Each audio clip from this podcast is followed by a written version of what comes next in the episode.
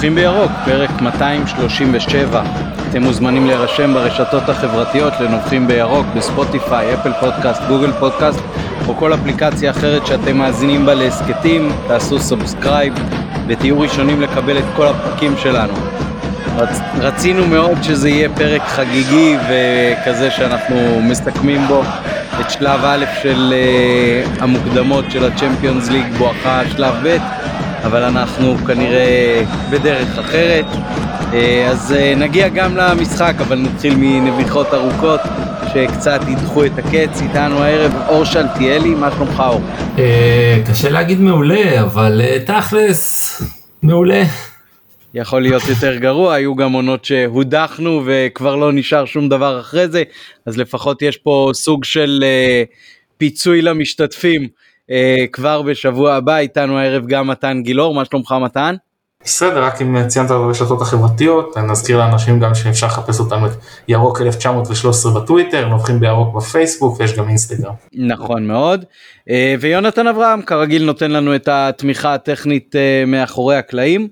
נתחיל עם הנביחות ואני אתחיל באופן אה, קצת קצר ואחר כך נפתח את זה לסוג של אה, דיון של ממש. אז אה, אני רוצה לנבוח על חוסר הצניעות, על הזכיחות, שלא לומר הפזיזות בחלק ממה שקורה כרגע במועדון. אם החמאנו מאוד לנושא של הרכש וההיערכות מהבחינה של הסגל באופן שאולי יהיה ראוי לציון יותר מהרבה מאוד שנים קודמות של uh, מכבי, אז uh, אני חושב שראוי גם לתת ביטוי לחוסר הצניעות ביחס לקהל, דבר שבא בעיקר uh, לידי ביטוי בתמחור של uh, משחק אלוף האלופים, שתכף מתן יתייחס לזה יותר בהרחבה. Uh, וגם קצת זכיחות ופזיזות אולי בהכנה של הקבוצה עצמה לצמד המשחקים מול uh, הקבוצה הקזחית שמתמודדת פעם שלישית כבר עם uh, קבוצה מישראל ופעם ראשונה גוברת עליה. למעשה שני משחקים ללא הפסד. Uh, מקזחסטן בכלל, uh, בעבר גם היו התמודדויות מול uh, אקטובה, פעמיים uh, גם אנחנו הדחנו אותם וגם הפועל תל אביב. אני לא זוכר קבוצה מקזחסטן ש... ניצחה קבוצה מישראל, תקן אותי מתן אם אני טועה. אסטנה 3-0 לדעתי את באר שבע ו-4-0 את מכבי תל אביב. אה, אוקיי, אז בכל זאת היו דברים מעולם. אה, אבל נראה בכל זאת שמכבי, אם הייתה נערכת אה, באופן ראוי יותר, אני חושב שזאת לא הייתה יריבה בלתי עבירה, בוא נגיד ככה, בלשון המעטה. אה, ואני אתן לך את זכות ההרחבה ואחר כך כמובן שנתייחס. טוב, בדרך כלל נביחות זה משהו קצר, ואתם תסלחו לי למאזינים היקרים. שבו, התרווחו כי זה הולך להיות קצת ארוך הפעם. אני זוכר שבפרקים הראשונים שהקלטנו, שלום סיונוב אמר לי, כשאני נלהב, אז אני נוטה לדבר מהר, והמילים נבלעות ולא מבינים אותי היטב, לכן אני אשתדל קצת להוריד את הקצב במונולוג הזה. אני מודה שיש לי מועקה, והיא מועקה שמתפתחת אצלי לא מעט זמן בגין מספר אה, דברים שקשורים למכבי. וראשית אני רוצה להתייחס לעניין הביתיות באלוף האלופים. אני מבין את הרציונל. מה שבעצם אה, רצו לעשות פה, לאמור, יש אה, קבוצה שתתחיל את ההשתתפות שלה באירופה לפני כולן, ובזמן שמכינים את הדשא בשאר האצטדיונים, כבר משחקים על הדשא באותו איצטדיון של האלופה, כי היא מתחילה סיבוב אחד יותר מוקדם את השתתפותה באירופה, ולכן אלוף האלופים לא יתקיים באיצטדיון ניטרלי, אלא באיצטדיון הביתי של אלופת המדינה. יש לציין שזו הוראת שעה חד פעמית כרגע, בעקבות הפגרה הקצרה אה, עקב הקורונה, אבל זה רציונל שאפשר להמשיך איתו. מה שאני לא מצליח להבין, ואני אשמח אולי מישהו יוכל להסביר לי, מדוע זה משחק ביתי של האלופה. אם זה היה הפוך, אני חושב שכולנו כאוהדי מכבי היינו מתרעמים, מה פתאום שנותנים למכבי תל אביב, זאתי שהייתה היריבה שלנו לאליפות ותשחק נגדנו באלוף האלופים, את 90% מהאיצטדיון ולנו רק 10% במשחק שהוא לכאורה אמור להיות, היה עד כה באיצטדיון ניטרלי על תואר. ואני אני חושב... אומר, רגע, רגע, מתן, כן. אה, אני אקטע אותך, אני חושב שהרציונל פה הוא שזה כאילו אחד מהשלבים של אה, גביע הטוטו גם והשעטנז הזה הוביל לכך שזה כאילו משחק גביע הטוטו ביתי של האלופה. אך זהו תקדים, כיוון שזה היה במסגרת גביע הטוטו כבר בעונות הקודמות, אבל ללא ביתיות, במגרש ניטרלי. ויש פה משחק שהוא גמר על תואר, אמנם המשחק על, על, התואר פחות חשוב, משחק על תואר. ולכן אני חושב שזה לא, היה, לא ראוי, ואני חושב שהמקום מצד התאחדות לכדורגל, שהאיצטדיון יחולק חצי חצי. הדבר השני שאני לא מצליח להבין, הוא מדוע הנוהג היה שבאלוף האלופים, אה, כרטיס למרכז היציאה המזרחי עלה כ-50 שקלים, אני זוכר שזה היה 50, יכול להיות שלפעמים 60, וזה היה סדר הגודל. איך קרה שפתאום למרכז היציאה המזרחי כרטיס עולה 150 שקלים, מאחורי השאר 100 שקלים, שזה נראה קצת לא פרופורציונלי. עכשיו, רק הגדילו את הכמות הצופים, אם אנחנו משווים את זה לנתניה, יותר מפי שתיים תכולה של האיצטדיון. את על פניו, אם היו לוקחים אותו מחיר, ואז אה, אם אנחנו אומרים שההוצאות הקבועות עכשיו מתפלגות על פני יותר אוהדים, זה היה אמור להיות משחק יותר רווחי. אלא אם אתם אומרים שמחיר של 50 הוא הפסדי, ודאי שלא מחיר של 100. אז נגיד שהיו לוקחים מחיר של 100 לכל האיצטדיון, אבל גם אולי עם הנחה מסוימת מאחורי השער.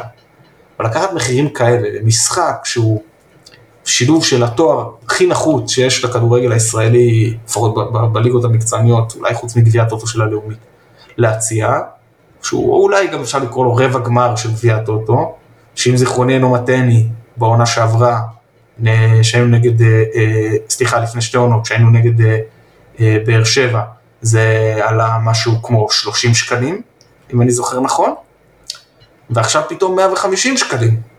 אני חושב שזה תמחור ביתר, וגם הכאילו ממתק שבאים לתת למנויים ואומרים להם, בסדר, אז עכשיו תשלמו על אירופה 40 שקלים מאחורי השער או 60 שקלים במרכז מגרש, זה, זו הטבה יפה, אני לא חושב שזה מכפר על העניין הזה, ואני רק אזכיר שהנוהג היה עד כה, שם, או לפחות בקריית אליעזר, שהמשחק הראשון באירופה הוא חינם למנויים, וגם זה דבר שאיכשהו התמסמס ולא קיים יותר. לדעתי, לדעתי, גם, לדעתי גם מול מורה זה היה חינם או קרוב לזה ב... אני חושב, אני חושב שמורה עלה כסף, אבל קיבלת כרטיס נוסף חינם. אז נקרא לזה סוג של חצי מחיר. או, או נגד, אני חושב שגם נגד נומקליו זה כבר עלה לנו כסף בנתניה, לא הרבה, אולי 30 או משהו כזה, בעוד שאני זוכר שבאותה עונה מכבי תל אביב קיבלו את סיבוב, האוהדים שלהם קיבלו גם את הסיבוב הראשון בחינם וגם את הסיבוב השני, מוקדמות השני בחינם. וזה לעניין זה. הדבר הבא שגורם למועקה זה עניין מנועי החוץ. פתאום מכבי הגיע עכשיו אחרי עשור קשה בלשון המעטה, ואותם אוהדים, הגרעין הקשה של האוהדים, הם לא אוהדים יותר מאף אחד אחר, הם פשוט הגרעין הקשה. פקדו את כל האיצטדיונים בכל שעה, בכל יום, בכל מזג אוויר, בכל מחיר, והיה כמובן, זה מחיר שעולה גם כלכלי, וכמובן פגיעה במשפחות והכל. ואני אומר על, אה, על עצמי, שתעיד כל אחת שהייתה איתי, שאומנם אני לא הכי יפה, אומנם אני לא הכי חכם, אומנם לא הכי מוכשר, אבל אני הכי נאמן שיש. ו... זה האוהדים שהם הכי נאמנים שיש למכבי. ודווקא עכשיו, פתאום שמכבי אלופה, ויש באמת ביקוש גדול, כנראה גם ללוות אותה במשחקי החוץ, גם אלה בפרופיל היותר נמוך, אז פתאום איכשהו משאירים את uh, מנועי החוץ קצת בצל, ואני אגיד שבמקרה הטוב הם uh, מחכים לאיזה שהם עדכונים וקצת חוששים למעמדם, ואני מקווה שזה ייפתר. ולא באמת נותנים להם תשובות ולא באמת מפרסמים, ובמקרה הרע פשוט ימסמסו את העניין הזה. אני חושב שהיחס בין מועדון לאוהדים הוא לא יחס של ספק ולקוח, ונאמנות בהקשר הזה זו תכונה שיש לתגמל. ואם אני, ואני אדבר, סליחה שאני מחוסר צניעות מדבר פה על עצמי, ידעתי ללכת לכל אחד ממשחקי הבית התחתון כשמכבי הייתה בו, הן לאשדוד והן לאשקלון, והן לדוחה אחרי שמכבי כבר הבטיחה את ההישארות. משחק חסר חשיבות וחסר משמעות לחלוטין. מבחינה, מבחינה ספורטיבית אני מדבר, כיוון שלאוהדים תמיד יש משמעות למשחקים רשמיים. ויש פה פשוט, אה, אני חושב, אה, משהו שהוא לא ראוי ביחס של המועדון לאותם אה, מנועי חוץ, וכפי שיש חידוש של מנועי בית, אז לעשות את החידוש של מנועי חוץ, ולכל הפחות להודיע להם בשלב הזה שאנחנו, שמכבי מתכוונת לתת להם לחדש כמובן, כרגע היא עוד בוחנת את המודל המדויק, ועוד לפני תחילת הליגה, אה, תיתן, להם האפשרות לחדש את אה, מנועי החוץ, והם יוכלו כמובן לפקוד את משחקי הקבוצה בכל אחד ממשחקי החוץ שלה, וכמובן שהם משלמים גם עמלה על זה, יש גם כמובן תמורה למועדון, מבטיחים את זה מראש, גם בעונות אה, פחות טובות. והדבר האחרון שגורם לי למועקה, שהיא יותר גדולה אולי מכל הדברים שאמרתי עד כה, היא שאני חושב שהביקורת שאני אמרתי כרגע, שהיא בערך הביקורת שאנחנו, שאנחנו משמיעים כלפי המועדון, וגם כמובן מקצועית, זו הרמה. אני חושב שזו לא ביקורת שהיא מרעידה את אמות הסיפים. ואני לא חושב שזו ביקורת שהיא לא ראויה.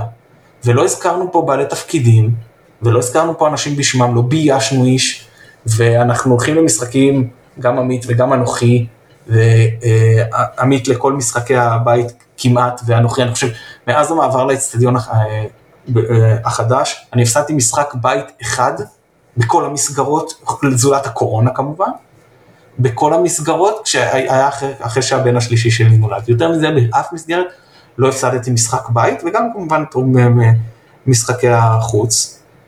האם זה פשע? זה חטא? שאנחנו יושבים בקהל ואנחנו שנינו גם לא מקללים ומשתדלים גם בהסכת שלנו וגם בתור אוהדים ביציע ליישם איזושהי תרבות ספורט קצת יותר אה, גבוהה. זה איזשהו עוון מה חטאנו, מה פשענו, שמגיע לנו, שמכבי יתייחסו אלינו, אני אולי אני חש אחרת, הוא יגיד, אני חש את זה מאוד אה, בצורה שהיא אה, כתף קרה בואכה החרם.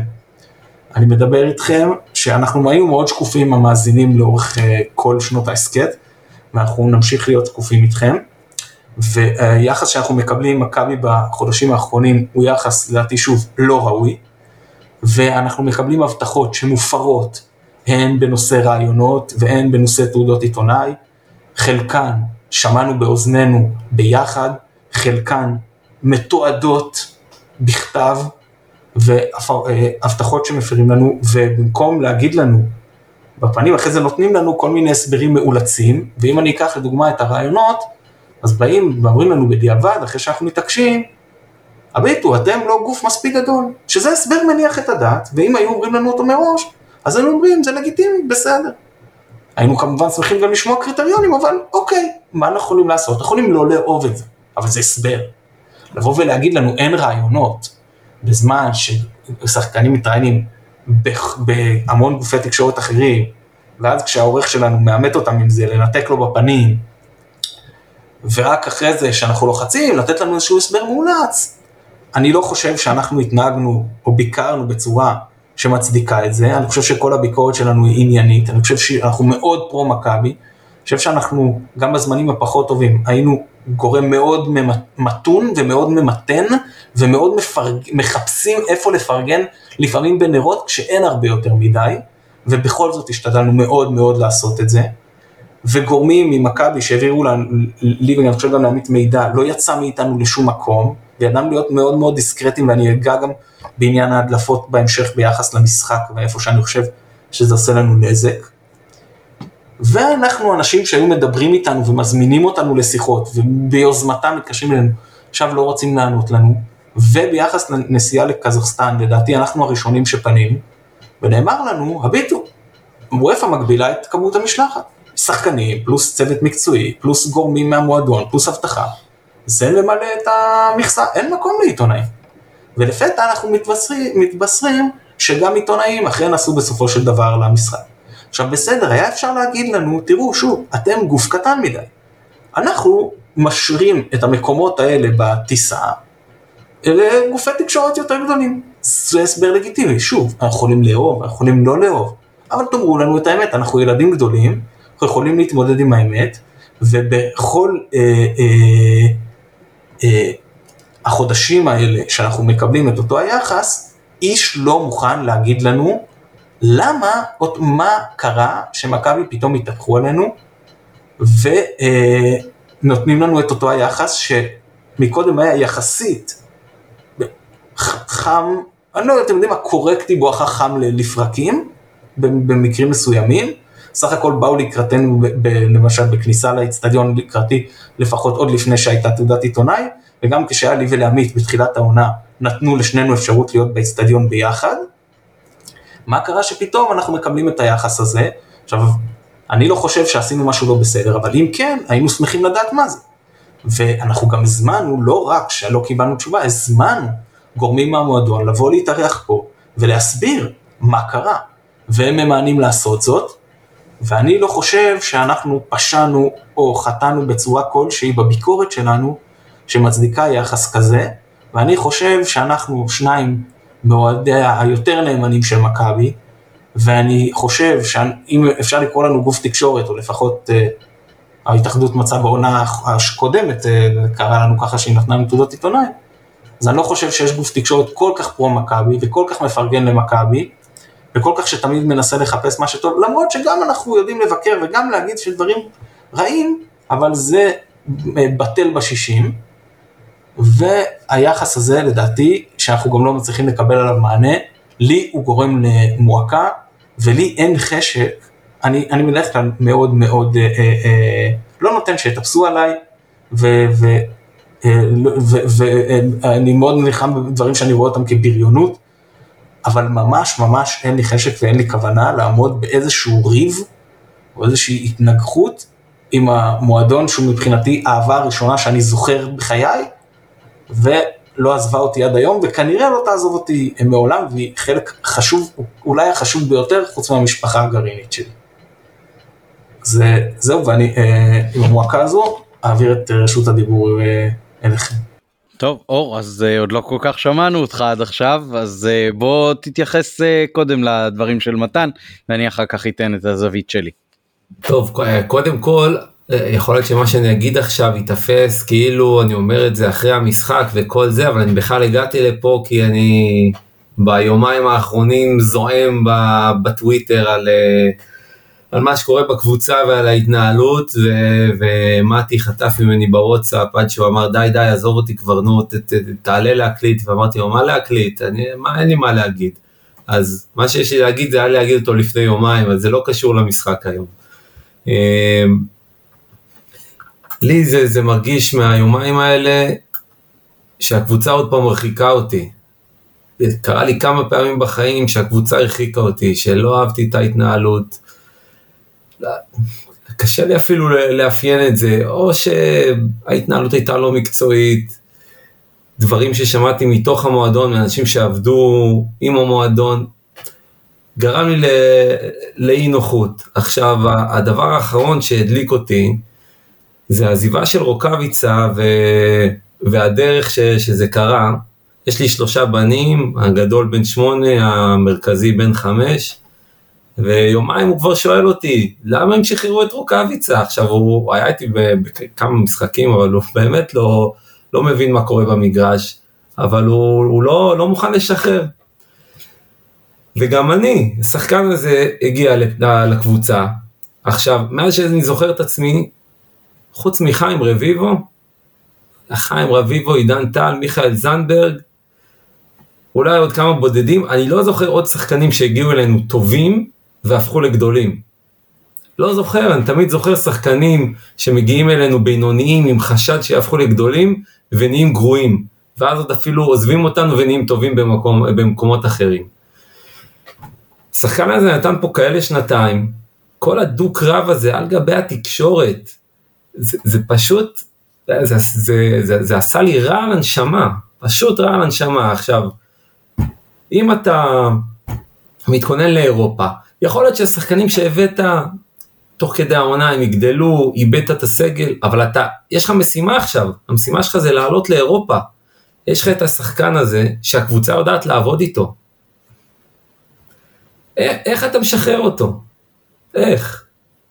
זרקת בעשור האחרון משכורות כל שנה על כל מיני שחקנים שלא היו שווים שקל, זרקת מאות אלפי יורו בשנה. דוגמה היום עדיין רמי גרשון. אז עוד שנה, שנתיים עם רוקאביצה, גם אם הוא לא ייתן עונות מלאות, גם אם הוא לא ייתן את ה-20 שערים. זה מין הרגשה שאמרת יהירות בהתחלה, יהירות. לקחנו אליפות, אנחנו יודעים הכי טוב. וזה מקום לא טוב להיות בו. המקום הזה שאני יודע בגלל שאני יודע. לא, אם יש החלטה שהיא נכונה, היא מקצועית, יכול להיות שאנחנו לא רואים מאחורי הקלעים, אבל זה לא נראה שיש פה החלטה נכונה, זה נראה שיש פה החלטה של, אה, של יהירות. ובקשר לאלוף האלופים, תראו, זה, בתור ילד אני זוכר את זה בתור איזשהו משחק שהיה לו ערך. כאילו חצי אה, מגן הצדקה, מגן הצדקה זה נקרא בפרמייר ליג. אה, ועם השנים זה דח. עכשיו המשחק הזה של משחק פה ומשחק שם וכל... עם שילוב עם גביע הטוטו, זה, זה, זה כלום, זה כאילו מי שמארגן את זה שונא כדורגל. עכשיו אמרו, יאללה, משחק אחד בבית של האלופה, נשמע מעולה. בלי קשר לפוזיציה מי האלופה, אבל בואו תנו לנו ליהנות. תעשו חצי חצי, משחק ב... בסמי עופר, 15 אלף צהובים, 15 אלף ירוקים.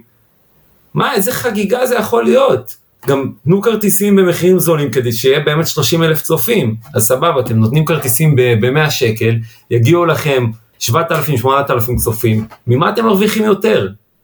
וכמה אכפת לכם מהאוהדים שאתם, שאתם קובעים את, ה, את המנגנון הזה? גם זה משחק, פעם אחת תעשו משחק בצהריים, משחק בשבת, חמש אחרי הצהריים, בקיץ, וואלה, נבוא עם הילדים, יהיה כיף. ואני, קשה לי לארגן את המילים, אבל זה פשוט אה, מין תחושה כזאת שמי שמנהל פה את העסק הוא לא, לא רואה את טובת הכדורגל ולא רואה את טובת האוהדים. נראה לי שזהו, הוצאתי. אוקיי, okay, אז uh, בהחלט uh, מילים כדורבנות. אני חייב להגיד שאני uh, לא מסכים איתך בנקודה של רוקאביצה, ואני אתחיל אולי את ההתייחסות דווקא מזה.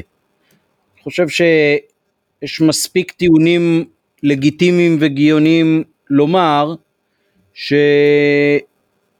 שרוקאביצה כנראה הוצא לו חוזה. סביר.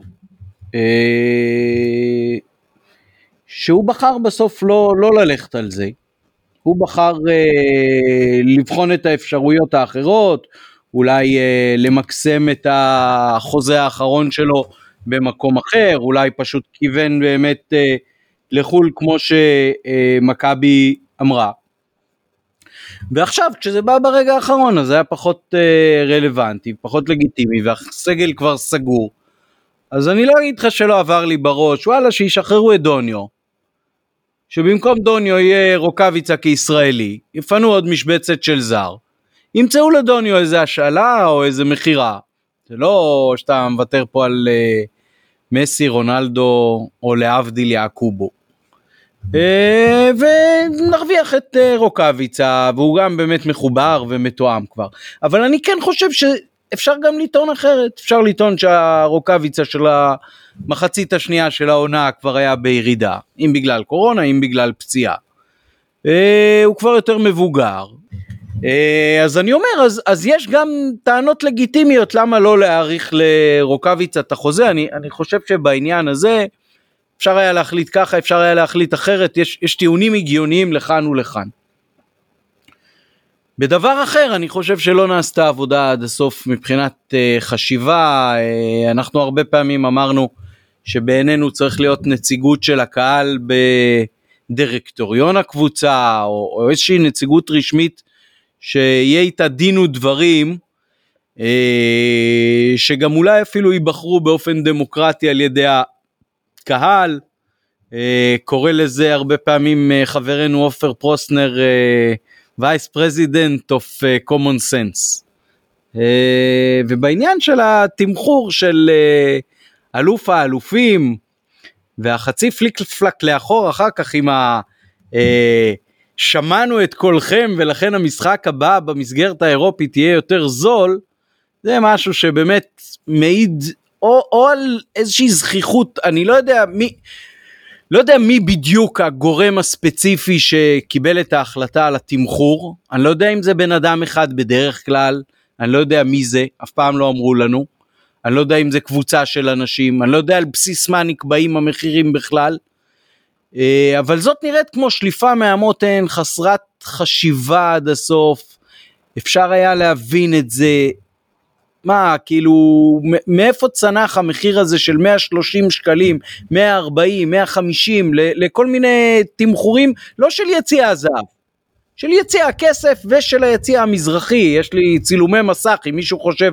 שזאת איזושהי טעות, זה לא רק יציע הכסף, להפך, יציע הכסף ראיתי כרטיסים 130, יציע המזרחי נכנסתי, דקרתי בכל מיני מושבים כדי לראות את המחיר, 140 ו-150 היו גם בפחות, בכל מיני פינות וזה, אבל המסה הגדולה של האיצטדיון היא, היא, היא במחיר של 100 אה, וצפונה, נראה מופרז, נראה לא הגיוני. לא, דיברת, אבל, אבל... דיבר, כן.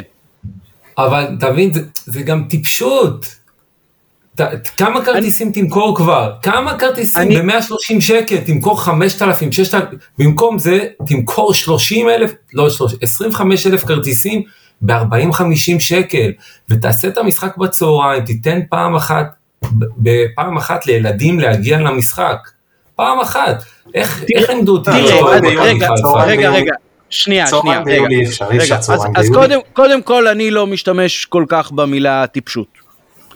אני חושב שזה היה פשוט חוסר חשיבה, לא חושב שאנשים טיפשים יושבים בדירקטוריון של מכבי או בבעלי תפקידים, בטח לא הבכירים של מכבי, לא משתמש במילה הזאת, אז, אז אני מעדיף לא להשתמש בה. אני כן חושב שיש פה חוסר חשיבה, יש פה טעות מאוד מאוד בסיסית בתפיסה של האוהד.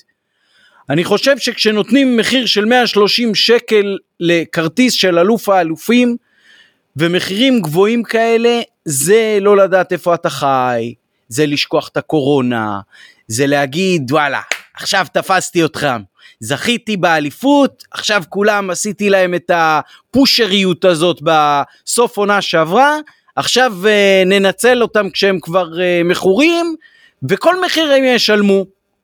אז הנה לא, כנראה שלא כל מחיר שילמו כי פחות מ-24 שעות עברו והמועדון עשה צעד שהוא לא רגיל לעשות אותו, ושינה כבר את, ה, את ההתייחסות למשחק הבא. עכשיו מה הם אומרים? שהמשחק הבא בשלב האירופאי הזה או האחר, כן, זה יכול היה להיות עדיין מוקדמות הצ'מפיונס, המשחק הבא הוא פחות מליגת ה... מאלוף האלופים מבחינת החשיבות שלו. זה ההיגיון? איזה מין היגיון זה? אי אפשר היה לחשוב 24 שעות קודם לפני שתמחרו את אלוף האלופים כאילו זה, לא יודע, נווה מדבר? לא יהיה ולא היה יותר כדורגל בעולם, זה המשחק היחיד עלי אדמות? לא, הנה אני עם, עם uh, שבעה מנויים של המשפחה שלי ועוד שלושה אנשים שהולכים איתנו קבוע, עשרה מנויים, עכשיו לא יבואו למשחק הזה, אפילו שעשיתם את הצעד הלכאורה הדרמטי הזה של הכרטיס המוזל לאירופה. אז זה גם לאכול את הדגים המסריחים וגם להיות מגורשים מהעיר. וגם לאבד את, ה, את היחס שאמור להיות בין הקהל למועדון. למה? למה? מה הרווחתם מזה? וזה בא יום אחרי שיש פרסום באתר של מכבי שהמועדון נעתר ללחץ וביקוש ויוסיף עוד 1,500 מנויים על המנויים שהוצאו למכירה. אז קודם כל הוצאו למכירה באיזושהי החלטה דרמטית, אף פעם לא פרסמו כמה מנויים מוצאים למכירה.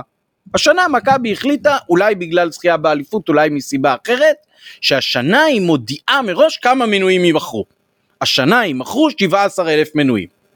ואז בהודעה מאתמול או שלשום, עד כה נמכרו 18 אלף. איזשהו הסבר? הרי היו מלא טעמים הגיוניים והסברים צדקניים למה רק 17 אלף מנויים. אז נמכרו 18 אלף. ועכשיו עוד 1,500, אז הגענו ל-19 וחצי. אז מי החליט לקפוץ מ-17 ל-18?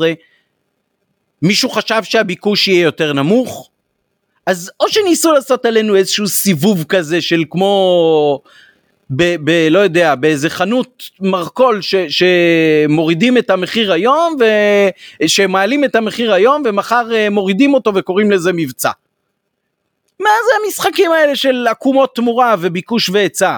ככה אתם תופסים אותנו כצרכנים? אז הנה, אז היום כצרכנים הקהל החליט שהוא כנראה מאוד מאוד uh, גורר רגליים ברכישת כרטיסים למשחק של אלוף האלופים. ותוך פחות מ-24 שעות כבר יש איזושהי החלטה דרמטית שלוקחת בחשבון את ההוצאות של האוהדים. למה? מה, מה התחדש? מה, איזה אמת גיליתם פתאום?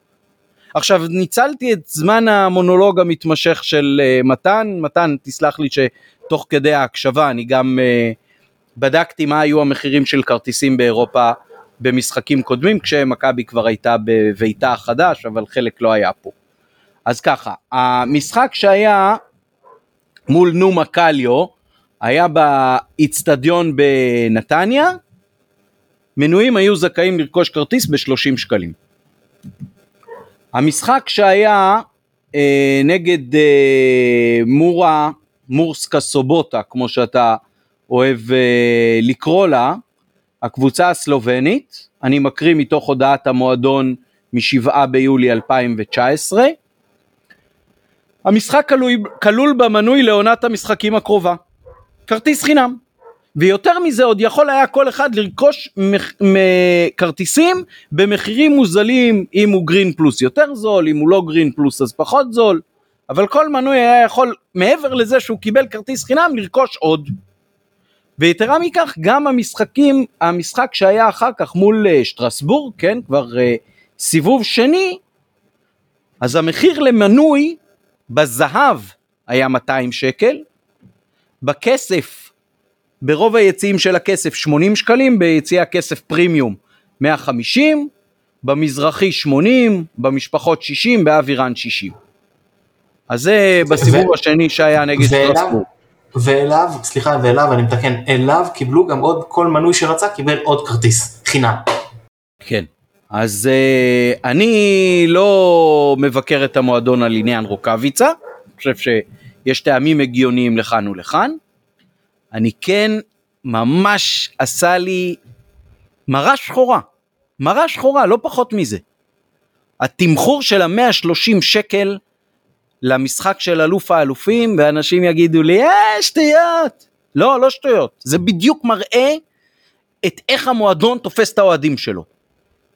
הנה במקום שפעם היה חינם, או פעם היה מחיר סמלי, עכשיו אנחנו ממש ממש ננצל אתכם, נעשוק אתכם, ניקח את המקסימום של המקסימום. אתם יודעים מה? לקחתם קצת יותר מדי. הייתם אפילו לוקחים 100. לא היה על זה דיבור, והייתם מוכרים את הכרטיסים, ולא הייתם צריכים להוזיל את הסיבוב השני. אז עכשיו, עם, עם הטעם הרע הזה, נבוא ל, ליציע במשחקים הראשונים של העונה, וזה בלי קשר בכלל לכדורגל. מתן, אם אתה רוצה עוד uh, להתייחס, או אור, אז uh, בבקשה, אני מבחינת הצניעות והיהירות והזכיחות uh, פרקתי את אשר על ליבי. Uh, בעניין שאמרת מתן מבחינת היחס של המועדון אלינו, uh, יש לנו קשר ישיר לאנשים שם, הם לא אומרים לנו למה אנחנו קצת מקבלים כתף קרה, הם אולי גם קצת מכחישים, העובדות uh, ידועות לנו מבחינת המקום ביציע העיתונאים uh, בזמן הקורונה ולפני הקורונה ואחרי הקורונה. Uh, אנחנו מאוד נשמח אם מישהו מהמועדון יסביר, uh, אבל uh, התחושה היא תחושה ואני אומר הכל לטובה. Uh, יש בעלי תפקידים שעושים מלאכתם מעולה במועדון, אנחנו אמרנו את זה לא פעם פה, יש כאלה שבעינינו פחות, יש החלטות שאנחנו מבקרים יותר, מבקרים פחות, יכול להיות שהכתף הקרה הזאת אה, היא מבאסת אותנו, אבל אה, אולי מבחינת אה, חוסר התלות שלנו, אז אפשר לומר הכל לטובה. אני רק אסיים את החלק הזה, את פרק הנביחות, זה שהיום יום ההולדת של מנכ"ל המועדון, אסף בן אז אנחנו שולחים לו מפה, כמובן מירב ברכות ואיחולים, וכמובן מזל טוב ובריאות קודם כל, ואושר, שיהיה לו חיים כמה שיותר טובים, וכמובן שאנחנו מקווים שהוא יצליח להיות חלק מהנהלה של מכבי שמובילה את מכבי למקומות כמה שיותר טובים מבחינה ספורטיבית וגם מבחינת הקשר עם האוהדים. כן, בהחלט. אה, וואי, אני חושב ששכחתי את הדבר הכי חשוב שהטריד את מנוחתי, ועכשיו אני, וואלה, נראה לי אני הולך להדליק אנשים עליי. הגיע אלינו בינואר השחקן המהולל עומר אצילי, וכולם סיפרו לנו שהוא לא יכול להתנצל, כי אם הוא יתנצל זה יפגע בו בתביעה האזרחית. אז קיבלו את זה, וזה, אני לא יודע אם קיבלתי את זה, אני עוד לא יודע להגיד מה אני חושב על זה, אבל אמרו לנו שהוא לא יכול להתנצל, אז הייתה ההתנצלות, אסור להגיד טיפשית, אז ההתנצלות שאני לא יודע להסביר אותה לשיר הזה. אבל פתאום הגיע דור מיכה, והוא מתנצל. התנצלות, אבל הוא התנצל, אז אפשר להתנצל? יכול להיות שהוא קיבל, יכול להיות, רגע רגע, יכול להיות שהוא קיבל אה, ייעוץ משפטי אחר. אה, יכול להיות שהוא גם אה, נכון, יכול להיות שהוא טיפול לזה. בוודאי שאפשר, גם את הניסוחים של דור מיכה אפשר היה לנסח אחרת. ברור, ברור, ברור, אבל עוד פעם, לשניכם יש גם ילדים,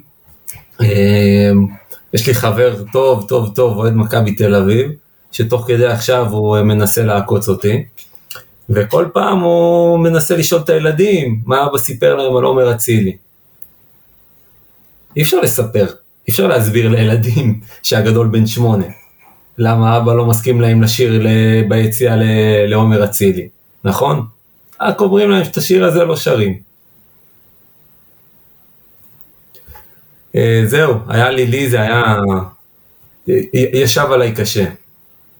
חוץ מזה שגם מקצועית אני לא אוהב אותו. אני חושב שהוא, עם כל מה שהוא נתן, לדעתי הוא תוקע לנו את המשחק, אבל זה נראה לי, אני לא מבין כלום בכדורגל, אז כנראה פיתחתי פוזיציה והמצאתי לה אה, ניתוח מקצועי, אני באמת לא מבין כלום בכדורגל.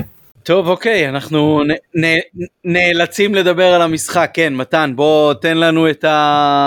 המונולוג שלך עכשיו על המשחק, תדרג את האשמים, תאשים את המערך, מה קרה שם? תקשיבו, אני, אני, אני הבטחתי שאני עולה לקצר, כי גם יש לי, אה, אני מחר צריך להגיש הצעת מחקר בתואר השני שלי, וכבר הייתי צריך להגיש אותה לפני חודש, אבל מחר זה ממש היום האחרון, אז אני עכשיו צריך לשבת לכתוב אותה. אה, וגם אני לא מבין כלום בכדורגל, וגם תוך כדי המשחק, הבן הגדול שלי הזמין שלושה חברים, אז כל המשחק חתכתי להם אבטיח ו- ומלון וזה, ו- ו- אז אני גם לא מבין כלום בכדורגל, וגם לא יכולתי להתרכז במשחק. אז אני אגיד לכם לילה טוב, ותודה רבה רבה שאירחתם אותי, ומקווה לפגוש אתכם ביציאה השנה הרבה.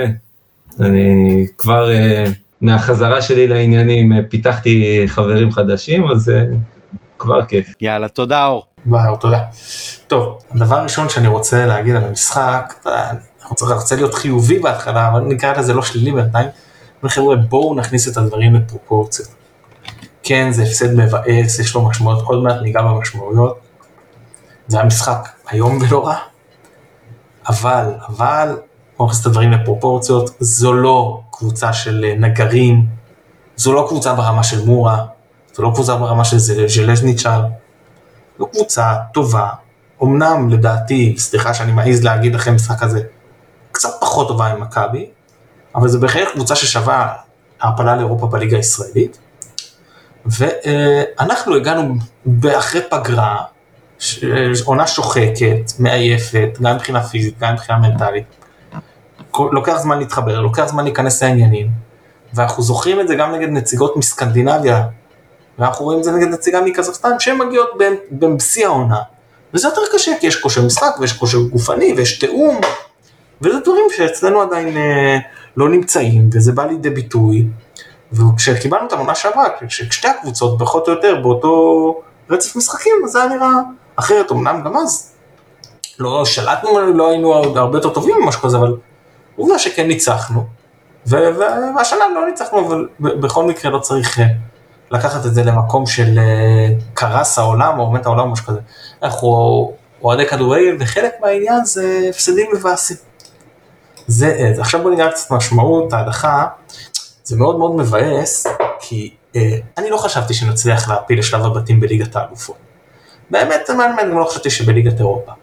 אבל אם היינו עוברים את קיירת, זה בעצם הבטחת המקום, לכל הפחות, בפלייאוף הליגה האזורית. וכרגע זה יהיה קשה מאוד, צריך לעבור שלושה סיבובים, מסלול אלופות שם, אני כבר יכול, אה, בטח עכשיו שכולם שומעים את ההקלטה כבר יודעים, אבל זה דינמו טביליסי הנציגה, היריבה שלנו שתהיה בסיבוב השני. אה, אני לא מכיר אותה מספיק טוב, אני, לפי מה שאני קצת יצא לי, אה, אה, שוב לא לראות אותה כקבוצה, אלא מבחינת תוצאות וזה נראה שהיא בפרופיל קצת פחות טוב מקיירת, וגם אנחנו נגיע קצת בכושר משחק טיפה יותר טוב, אז אולי אפשר להיות בתקווה טיפה יותר אופטימיים, נקווה. זה לגבי המשמעות שהיא באמת קצת מתסכל מעבר להדרכה שוב מוקדמות ליגת אלופות, זה העניין הזה שזה בעצם מוסיף לנו עוד שני סיבובי אה, ליגה אזורית, במקום שהיינו אה, כאילו בסיבוב אחד עוברים אה, שלושה סיבובים. מה שאני מדבר, ממשיך לדבר קצת במקרו, אני מאוד מאוד חושש שאנחנו נקבל פה את מקרי רוזנבורג מלמו, ומה אני מתכוון? קודם כל אני מקווה מבחינת הליגה זה מצוין, כי אחרי זה שטפנו את הליגה והיינו באמת מצוינים, אבל אני מתכוון מבחינת הנכונות להשקעה במועדון, כי אז הכינו קבוצות בשני השנים הללו שהיו שוות שלב בתים בליגת אלופות. היו שוות, קבוצת מכבי הייתה קבוצה יותר טובה מרוזנבורג, מכבי הייתה קבוצה יותר טובה ממלמו, ואותם הפסדים, אני חושב אחרי זה בשנים הבאות, גרמו לשחר, אז נגיד עצור סוסים, באתי, השקעתי, שמתי, העמדתי סגלים מאוד טובים, טאק, בשנייה אחת נגמרה לי העונה, לא רוצה. והפעם גם הייתה השקעה יפה מאוד בקיץ הזה, ואני מאוד חושש, ומאוד מקווה שזה לא יקרה שהעניין הזה יחזור, שיגיד באתי זה, והנה, שוב, לא, לא, נופלים כבר בסיבוב הראשון, לא מצליחים להגיע לשלב בתים, כש... אני, אני, בגלל זה אני מאוד מאוד מקווה גם שנגיע לשלב בתים השנה, מעבר לכל המשמעויות שיש, הספורטיביות והנלוות, אז יש גם את העניין הזה, אני מאוד מקווה שזה לא יחזור על עצמו. עכשיו עוד דבר שאני רוצה לגעת בו זה, עמית, אני, אני ברשותך אני אשאל אותך, אם, אם אה, אפשר. אם הייתי אומר לך לפני המשחק, שזה יהיה ההרכב, כלומר, שגולדברג אה, אה, יהיה במקום מנחם, ודין דוד יהיה החלוץ, ונעלה רק עם שני קשרים, ליאל מוחמד כן עם חזיזה, הייתי אומר לך את זה כשמהמשחק קודם עד עכשיו, היה אסור לך לקרוא אה, ידיעות לגבי המכבי, חוץ מידיעות על פציעות. האם היית מופתע מהרכב או לא היית מופתע מהרכב? כן, הייתי מופתע מהרכב. אני חושב שהבחירה בשון גולדברג היא מפתיעה. חשבתי שאתה הולך לשאול אותי אם זה משהו שהיה מנבא את התוצאה באופן כזה או אחר או לא, אבל זה לא מה ששאלת. אה, מופתע? לא. דין דוד, כאילו, החליטו להחליף את דוניו, אה, אני לא לגמרי בטוח דרך אגב למה, והחליטו להחליף את, אה, שון, את סן מנחם בשון גולדברג, ואני בכלל לא יודע למה, או יכול לשער, אבל לא, לא לגמרי סגור על זה, והחליטו דווקא בחוץ לעלות עם קשר אחורי אחד פחות, כאילו בפאזה יותר התקפית, ואני גם לא לגמרי בטוח למה. אז, אז אז כנראה שאתה מופתע, היית מופתע במידה מסוימת, כאילו... כן, כן, okay. אוקיי. כן, אז הייתי מופתע, כי, כי אפשר היה כאילו, ב... אז דין דוד, אוקיי, בסדר, החלטת להמר על חלוץ אחר, נגיד שהוא נראה יותר טוב באימונים, אוקיי. והחלטת ללכת על שון גולדברג כי הוא אולי יותר הגנתי ואולי יכול להראות שלושה בלמים, אבל שלושה בלמים זה המערך הכי קשה אולי לפי מה שאומרים, כן, אני לא התאמנתי בשניים ולא התאמנתי בשלושה, אבל אומרים שזה משהו שיותר קשה ללמוד אותו, זה פחות הסטנדרט. אז לעשות את זה עוד עם שלושה שלא שיחקו אף פעם ביחד, שאחד מהם בכלל אף פעם לא שיחק, לא עם ההגנה הזאת ולא עם השוער הזה, ולהלביש על זה את זה שאתה לוקח באמצע במקום את האגרוף הזה של השלושה קשרים אה, מרכזיים, להפוך את זה לשניים, אז כן, זה מפתיע. אוקיי, אז, שנייה לפני שאני הולך לנסות לתרץ קצת בשביל בכר הבחירות שלו, אני אגיד לך, אם זה היה מפתיע אותנו, אוהדי מכבי, ואני די בטוח שאם לא היינו קוראים ולא יודעים ולא זה, אז, אז באמת זה היה מפתיע אותנו. עכשיו זה לא הפתיע, כי, uh, כי, הידיעות האלה הופיעו כבר כמה ימים שזה הולך להיות ההרכב, אז, אז גם מפתיע את אנשי קיירת. ואני חושב שההדלפות האלה שחזרו אלינו, הם במקרה הזה, תראה, אני לא יודע מה היה קורה אילו. אבל לפחות אני חושב שברק עלה עם מערך כזה, היה בו גם אלמנט, ניסיון לאלמנט של הפתעה. וברגע שהכל מתפרסם, וכמובן שזה מגיע גם לאנשי קיירת, אז כל ה... הם יכולים להיערך בהתאם, ואם אתה עולה בהרכב שאתה, לדעתך, ואני חושב, מה שהבנתי מדבריך, ואני חושב שגם לדעתי הוא פחות טוב טיפה, אז לפחות, וגם אתה מאבד את אלמנט ההפתעה, אז אתה נפגע פעמיים. אני חושב שחייבים לשים סוף לכל ההדלפה, ואני לא מבין גם מה האינטרס של מי שמדליף בשביל איזה כמה ציונים בעיתון, שזה כבר לא רלוונטי, או בשביל איזה כמה מחמאות, אז בא מישהו ומדליף את הדברים האלה.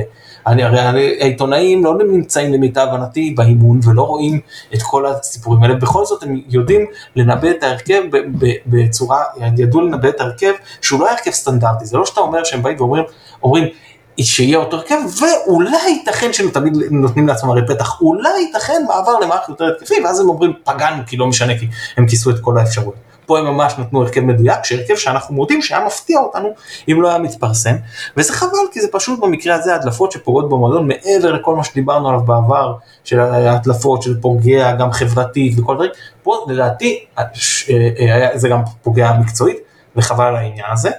אה, עכשיו אני אשאל אותך עוד שאלה אחרונה, ואז אני גם אגע קצת בטקטיקה ברשותך. אם היית, מי לדעת, אתה חושב שלדעתי היה הכי חסר במשחק הזה? אה, אני מתלבט בין נטע לביא לעופרי ארד. אוקיי, אז התשובה היא לא, לדעתי מי שהיה הכי חסר במשחק הזה זה אגף ימין. כאילו מכבי החליטה להופיע למשחק בלי אגף ימין ואני לא מצליח כל כך, זה מה שלא הצלחתי להבין. כי אם אתה אומר שון גולדברג, שהוא מצד אחד גם יותר הגנתי, אז אם אני פותח עם מערך יותר התקפי לכאורה, אז הוא נותן לי את האופציה הזאת, וגם אפשרות לעבור לשלושה בלמים, שיכול לשחק כבלם אה, שמאלי. ואז אני אומר, אוקיי, הפכתי יותר הגנתי מצד אחד, אני הולך יותר התקפי, אני רוצה ליזום, אז אני מוציא את... אני מוציא קשר ואני מכניס שחקן אה, יותר התקפי, וכמו שאמרת זה סביר להגיד שפעם במקום דוני אני רוצה את דין דוד, זאת אומרת, יש גם איזשהו היגיון בבחירות של אה, ברק, אני גם לא מת על זה וגם לא הייתי עושה את זה, אבל בסדר, אני אומר, אוקיי, יש פה משהו הגיוני, זה לא איזה משהו שהוא באמת, אה, לא, לא הלכית את זה עכשיו מהחלל החיצון. ומה אה, שאני לא מצליח להבין, וזה, אני לא יכול לתרץ בשביל ברק, זה למה אני עולה ואני רואה בשלב מסוים של המשחק את גולדברג שהוא חצי שמאל כזה, חצי אמצע, וחזיזה שהוא ממש לשמאל, ואצילי שכל פעם, פעם בא לשמאל, ודין דוד שבורח כל פעם לשמאל, כשאין אף אחד באמצע שיקבל את הכדור בזמן הזה. אני אומר, אוקיי, ארבעה שחקנים בקו אחד ואף אחד לא נשאר בצד ימין. גם מבחינת עזרת הגנתית שרז מאיר לא קיבל מספיק וגם משחק חלש שלו, אגב משחק חלש של כולם באמת, אולי חוץ קצת מעלי מוחמד אה, שזה רק מחצי שנייה עד שהוא הורחק, שהוא היה בסדר, השאר היו במשחק. גם אבו פאני קצת בסדר. אה. אה, השקיע הרבה אבל לא, לא, זה לא היה זה. זהו, אז אני לא הצלחתי להבין פה מעבר למערך ומעבר לבחירת השחקנים גם את הפרדיגמה והשיטה. זה מאוד מאוד לא אופייני לברק. הדברים, אנחנו ראינו את הקבוצה של מכבי, נראית תחתיו, גם כשהיא נראתה פחות טוב, אז לרוב היא נראתה מאומנת, ופה זה היה נראה כאילו קבוצה לא מאומנת. ולמרות כל זה, אני, אני לא חושב שהשם העיקרי פה הוא ברק בכר. כאילו יש מצב שאתה אומר, שעלית עם איזשהו מערך, והיריבה ניצלה איזושהי חולשה מאוד ספציפית וזה. ו- אז, אז יכול להיות שגם יש את הדבר הזה, אני לא פותר אותו לחלוטין, יש לו חלק ולא קטן, אבל כשכל השחקנים בכזה תת ביצוע, הם קודם כל האשמים. זה לא היה פה איזה מצ'אפ ספציפי שנוצל, איזה חור ספציפי שנוצל. גם, גם, זאת אומרת, גם העניין הזה, זאת אומרת, אני לא פותר גם את העניין הזה, אבל גם תת ביצוע מאוד מאוד גדול של השחקנים בהגנה, בהתקפה, וכאילו כל המשחק, זה, זה ג'וש כהן שאומנם נתן אה, שתיים, שלוש הצלות אה, נהדרות, אבל שוב, השרה אה, חוסר ביטחון על ההגנה, ממש הזכיר את גלאזר מבחינת הסיפור הזה של המשחק רגל ואיזה פאניקה זה מכניס את ההגנה. אה, תראה, אני, אני גם אה, דיברנו אז על, על גרשון ואמרתי שהוא, אה, הוא, שהוא טוב הגנת, היה טוב הגנתי במשחק הראשון, אבל עדיין יש לי את הבעיה עם העניין של משחק הרגל. פה אני חושב שקיבלנו אה, אה, תשובה, נכון זה משחק אחד, לא מקבלים החלטות לפי משחק אחד, ועדיין אני חושב שמפה, מה שנקרא, עמדת הבלם הרביעי קוראת לו חזרה, ואני לא, לא חושב שנראה אותו, זה באמת המשחק הקטסטרופלי שלו מכל הבחינות, וזה שוב אחד השחקנים שאני הכי רוצה בהצלחתו, כי מבחינה אישיותית אני מאוד מאוד תופס ממנו. Uh, זהו, אני מסכים איתך שהיה נכון לעלות עם האגרוף הזה באמצע, במשחק חוץ, כשאתה לא בא גם אחרי שהפסדת 2-0 במשחק הראשון, ואתה חייב להתנפל מהרגע הראשון, כי אתה חייב להשיג פה את הניצחון, אפילו לא היה את העניין הזה שיש לך פיגור של שער חוץ. כאילו לצורך העניין, יכולת למשוך את המשחק, 0-0, הכל בסדר, הם בבית שלהם, הם היו נלחצים, הם אלה שאולי מחפשים את השער, ואז אולי לעבור למשהו יותר התקפי, ולנסות לעקוץ. אה, כל הדברים האלה פשוט אה, אה, התחברו לכדי משהו שהיה נראה אחד המשחקים היותר חלשים של מכבי באירופה מזה הרבה שנים לפחות מאז נו מכבי. טוב אז אני אקח את זה קצת מהזווית שאני חשבתי עליה אז גם אני uh, הופתעתי מזה שקיבלתי את זה יחסית בשוויון נפש. uh, אולי משתי סיבות uh, עיקריות. אחת זה שאני זוכר שתי הדחות עבר מאוד מאוד דומות אה, אחת מול דניפרו פטרובסק ואחת מול דינמו מינסק ב-2004-2005 וב-2010-2011 שתי עונות שבסופן אה, זכינו באליפויות. אה, גם אז מול קבוצות סובייטיות לשעבר נקרא לזה ככה. יכול להיות שההדחה הזאת באמת לא בהכרח מנבאת את מה שצפוי לנו במהלך העונה ואני לא חושש ממה שאתה אמרת בעניין הארנק של אה, כבוד הנשיא, מכיוון שאני חושב שאין פה איזושהי עקביות מאוד גדולה, יש סוג של תנועת אקורדיון, להפך אם היה אולי uh, מצב מובהק שבו ההחלטה ש, שהתקבלה הייתה לא כל כך מובנה, לא כל כך מובנת, סליחה, זה היה בהפלה לצ'מפיונס של uh, אה, אלישע ב-2009-10 שאז אה, אחרי ההעפלה מי שחיזקו את שורותינו היו אה, האדונים הנכבדים שטרחמן ודוטרה שראו מעט מאוד דשא וכמעט לא נגעו בכדור במדים של מכבי. אז אני לא בטוח שההדחה הזאת יש בה משהו כדי לרמז על העתיד במובן הזה. אה, אז, אז סיבה אחת שאני בעצם מנחם את עצמי זה, זה העובדה שיכול להיות שהעונה עוד תאיר לנו פנים. והסיבה השנייה זה זה שיש לנו בכל זאת איזושהי uh, מדרגת uh, פיצוי כזאת אז נכון שזה היה הרבה הרבה יותר כיף אם היינו מודחים בסיבוב הבא ואז היינו מבטיחים מקום לפחות בפלייאוף גם מבחינת כמות משחקים וגם מבחינת הסיכוי בפלייאוף בסיבוב אחד אה, לעשות משהו גם נגיד יותר דרמטי ולהגיע לבתים של הליגת אה, קונפרנס הזאת אז, אז יכול להיות שזה היה בטח יותר משרה אווירה טובה והרגשה טובה ולהעפיל שלב בטח טוב מבחינת נקודות דירוג והכל.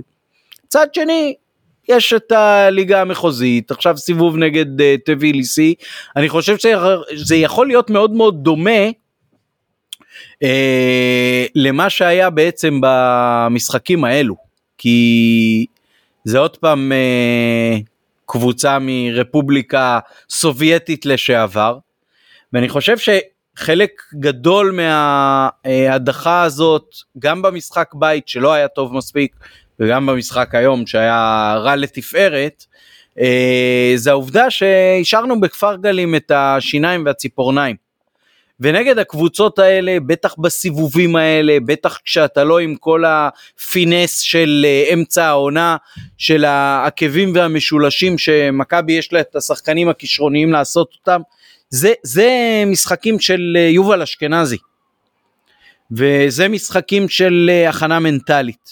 אני חושב שפה מכבי קרסה מבחינת ההכנה, יכול להיות שטקטית עבדו ועשו וזה, אבל שום דבר מזה לא בא לידי ביטוי, לא במשחק הבית, לא במשחק החוץ, לא היינו טובים. כמו שברק היום אמר בריאיון שאחרי, לא היינו שווים עלייה, לא היינו יותר טובים, להפך היינו פחות טובים, וזה כאילו גם מה שפחות, אה, מה שגרם לו פחות להתאכזב. אה, ובצדק, כן, כש, כשמודחים בדקה ה-90 נגד רוזנבורג זה הרבה יותר מאכזב, ברור. אה, אבל יש פה עוד מדרגה, ואם נלמד את הלקח ונבוא קצת יותר צנועים, אם לחזור להתחלה של ההסכת שלנו היום, וקצת פחות אלופים, אז אולי אה, ירדנו לקרקע המציאות ואולי נעשה יותר ניצחונות בדרך אל שלב בתים בקונפרנס ואז בכלל הרווחנו באיזשהו אופן עוד נקודות דירוג ועוד ביטחון ועוד אה, כיף של ניצחונות בכלל. הרי יכולנו להיות מודחים נגד אה, פרטיזן ובשני משחקים של... מה? אה, כן, רדסטאר, סליחה, הכוכב האדום, הכוכב האדום בלגרד, סליחה. אה, יכולנו להיות מודחים שם בשני הפסדים, ועכשיו אנחנו משחקים עם טביליסי פעמיים, אולי ננצח אותם, אולי זה ייתן לנו נקודות דירוג. לא, לא, לא רלוונטי. למה? כי זה הרבה פחות? לא, לא, במוקדמות נקודות דירוג על uh, תוצאות הן רלוונטיות רק לליגה, והקבוצה מקבלת נקודות דירוג במוקדמות, שוב, רק על הסיבוב בו היא מודחת. הנקודות דירוג על תוצאות מתחילות להגיע משלבי הבתים. אוקיי, לא, לא ידעתי את זה. אני אומר לך את זה באחריות, מלאה. זה משהו חדש או שזה רק למ... לא, לא, זה ככה, מאז שאני לפחות עושה את המדרגה שזה כמה שנים טובות. אבל הניצחונות על אה, מורה ושטרסבורג וזה לא נחשבו? העלו את הדירוג של הליגה הישראלית. באותם ימים מכבי, משום שהיה לה דירוג נמוך, וזה כן שינוי שהיה רק של השנים האחרונות, אז היא מקבלת מה שנקרא ציון מגן של 20% מהליגה הישראלית, כל קבוצה.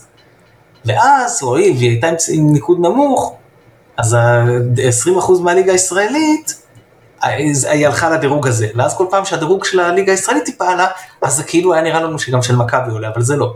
וברגע עכשיו מכבי כבר עם מעל 20% של הליגה הישראלית, היא עומדת בפני עצמה, אז היא לפי הדירוג של השלב שבו היא תודח, אלא אם תעפיל לשלב בתים, ואז לפי התוצאות שתושגנה שם. זאת אומרת, כרגע על הסיבוב השני, הדחה בסיבוב השני של הליגה האזורית, שווה נקודה וחצי, כלומר מכבי כבר התחילה את העונה שבאמתחתה נקודה וחצי, בלי קשר לתוצאות שהיא תעשה, זה לא משנה שעשית תיקו מול קיירת וסטה, גם אם היית עושה פעמיים תיקו ומודח או שני ניצחונות, זה היה שוב תורם לליגה הישראלית, שזה מכריע בשלבים יותר מאוחרים, זה מכריע איזה נציגה מתחילה איפה. זאת אומרת באיזה שלב מוקדמות מתחילה אלופה, מחזיקה את הגביע, באיזה מפעלים וכיוצא בזה. אבל לעניין הדירוג עצמה, הניקוד של הקבוצה, שוב, ברגע שהיא מעל ציון המגן של הליגה, של ה-20 אחוז, אז uh, היא עומדת uh, uh, רק לפי השלב שבו היא מודחת במוקדמות, או לפי התוצאות שהיא משיגה בשלב הבתים, ששם באלופות יש על ההעפלה לשלב בתים, ממש ניקוד מלא שמקבלים, ובאירופית יש מה שנקרא אה, אה, אה, ניקוד מגן כזה, אתה מקבל מינימום נקודות, אבל אם עברת אותו אז אתה מקבל את מה שקיבלת ולא את אותו המינימום, והוא לא מתווסף לך כמו באלופות, ששם אתה מקבל עוד 4 נקודות, על, על, על, על עצם זה שהפלת לשלב הבתים, וגם אם אתה מעפיל לשמינית זה עוד ארבע נקודות, ואחרי זה עוד נקודה, וזה לא חשוב, אני לא אלאה את המאזינים בכל שיטת הדירוג, זה לא מאוד חשוב. אני בספק אם יש מישהו באופ"א ששולט במספרים האלה טוב כמוך, וכמו שאומר אה, עורך דין בבית משפט כשהוא מסיים להביא את אה, פרשת התביעה, ההגנה, הנאשם, whatever, אז אה, אלו עדיי, אחרי מה שאמרת, אלו עדיי, אין אין לי מה להוסיף, אני בטח אה, למדנו פה משהו, גם אני, אז תודה. אבל uh, אני כן אשאל אותך משהו שאנחנו התייחסנו קודם uh, ואתה לא התייחסת, לדעתי, uh, זה שאלת uh, רוקאביצה.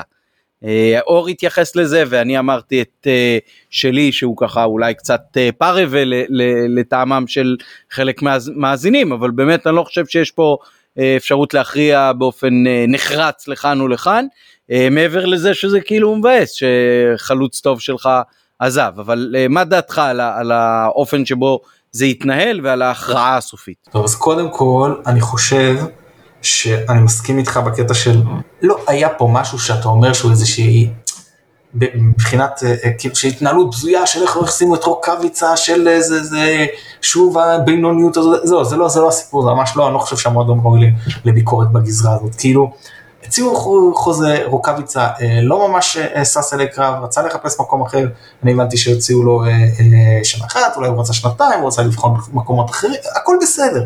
ואז באו ואמרו, כן, אנחנו לא מחכים, אנחנו רוצים את הסגל שלנו מוכן בזמן, ואנחנו שיבחנו את המועדון שהסגל היה מוכן בזמן, ואכן זה מה שקרה. ואז רוקאביצה התעורר ואמר, טוב, בעצם אני כן רוצה.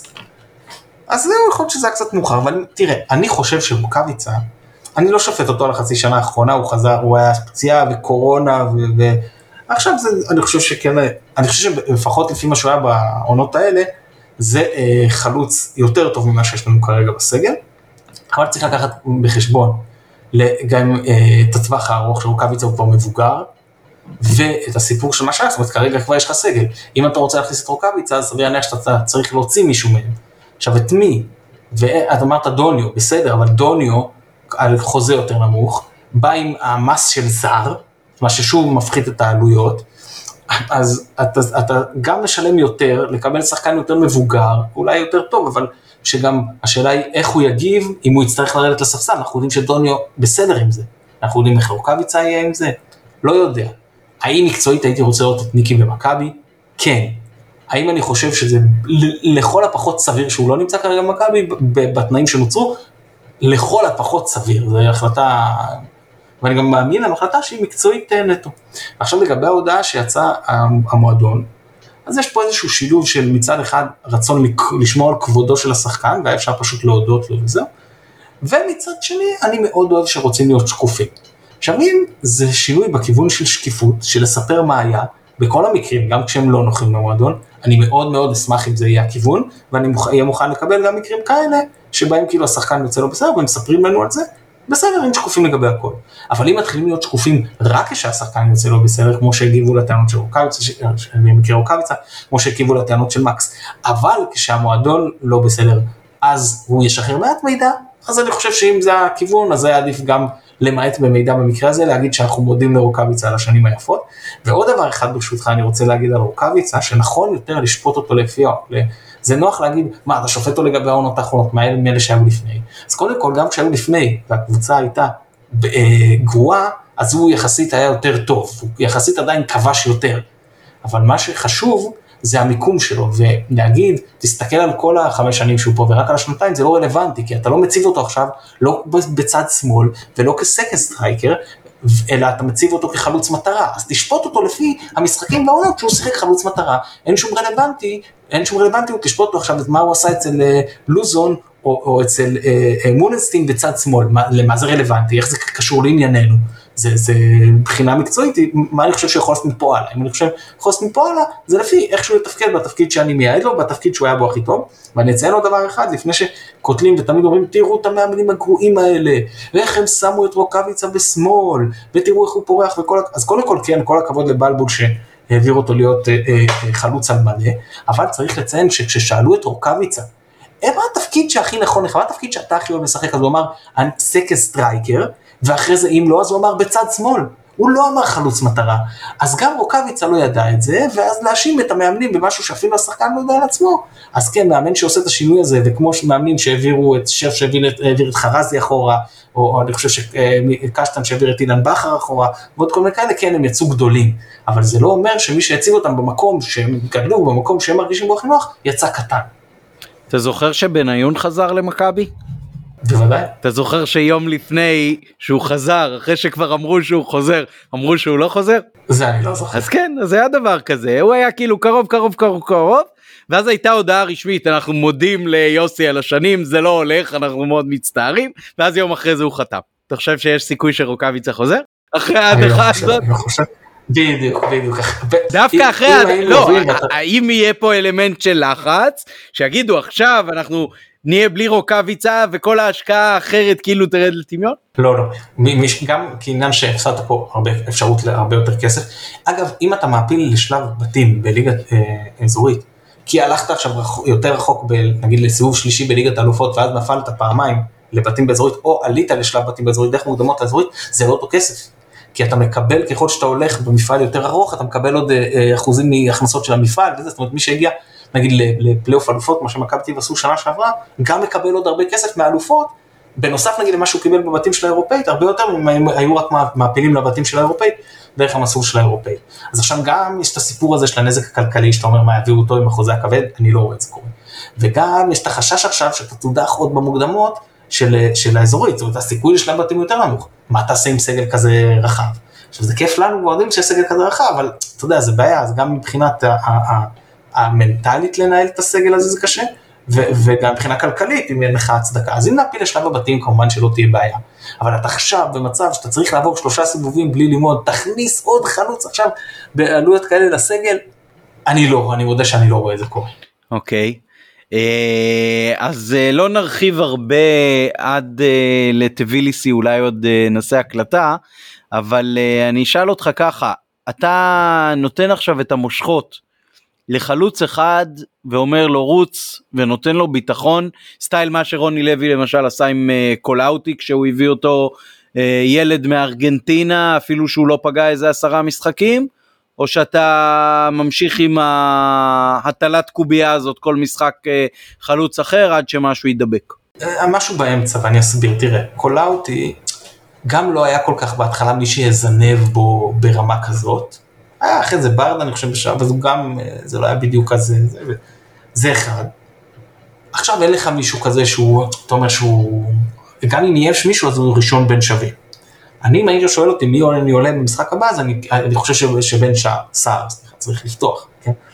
אבל אין לי מישהו שנמנעתי, מה עוד? אנחנו הולכים לשחק עכשיו את המשחק, ואז יש אלוף האלופים, נכון? תקן אותי, יש את המשחק בטביליסי, אלוף האלופים, או משהו לא מסתדר לי. לא, לא, אתה צודק, חמישי הבא טביליסי, אה, שבת או ראשון, זה עדיין לא סגור, אה, מישהו כתב שאולי ראשון, אה, אלוף האלופים. ואז חמישי בבית טביליסי שוב. אז שוב, בלאו הכי אתה צריך רוטציה, תמיד אין טעם לדבר בשלב הזה על חלוץ אחד, שאני לא מתכוון לתת לאף אחד, לאף שחקן, אולי חוץ מזוש כהן, מבחינתי לשחק את שלושת המשחקים האלה.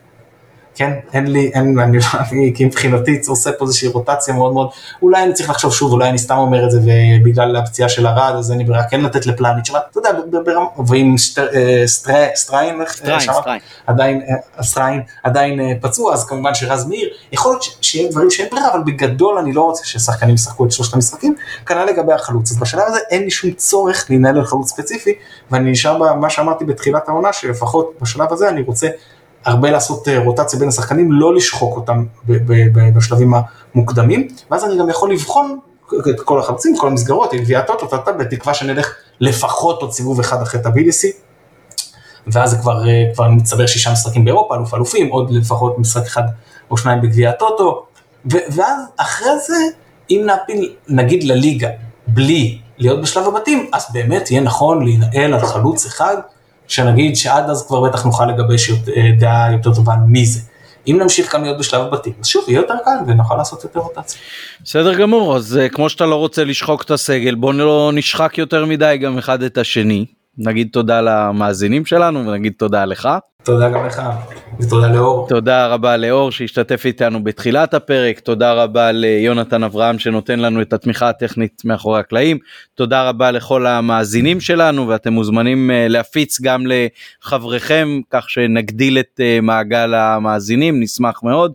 גם לתגובות שלכם ברשתות החברתיות, בטוויטר, בפייסבוק, באינסטגרם, איפה שרק uh, תחפשו אותנו שם תמצאו שתהיה לנו המשך עונה יותר מוצלחת מהערב העגום הזה. uh, ואנחנו לפחות בנובחים בירוק כבר uh, מנוסים בהקלטות גם בתקופות פחות טובות אז אתם כאן איתנו ואנחנו כאן איתכם. נתראה לקראת חמישי הבא או לאחריו ביי ביי שבת שלום.